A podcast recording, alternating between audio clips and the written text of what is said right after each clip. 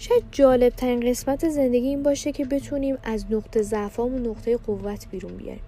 شاید باورتون نشه. من یکی از نقطه ضعفای زندگی اینه که اعتماد به نفس ندارم. در مورد صورتم چهرم بدنم طرز صحبت کردنم طرز زندگی کردنم. ولی کسی که از بیرون منو نگاه می‌کنه میگه وای چه اعتماد به نفس بالایی داره. وای. یعنی اینو خیلی شنیدم و شاید حالا مثلا یه نکته ای که همیشه به من گفتند حالا میگن و خواهند شاید گفت اینه که من خیلی خوب صحبت می‌کنم. در حالی که شاید باورتون نشه من نسبت به تلفظ برخی کلمات مشکل دارم. یعنی واقعا زبونم برای که بعضی کلمات نمیچرخه. ولی همیشه به من میگن آیا تو خیلی خوب صحبت می‌کنی؟ و این خیلی خوبه. این خیلی خوبه که نقاط ضعف و نقاط قوتمون بشه. و وقتی که نقاط ضعف اون تبدیل به نقاط قوتمون میشه احساس قدرت می‌کنیم احساس قوی من بودن می‌کنیم یعنی احساس قوی تر شدن می‌کنیم در واقع.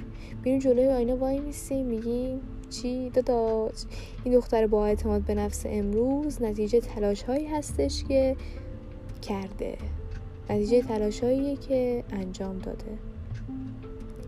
نقطه ضعف که برطرف کرده.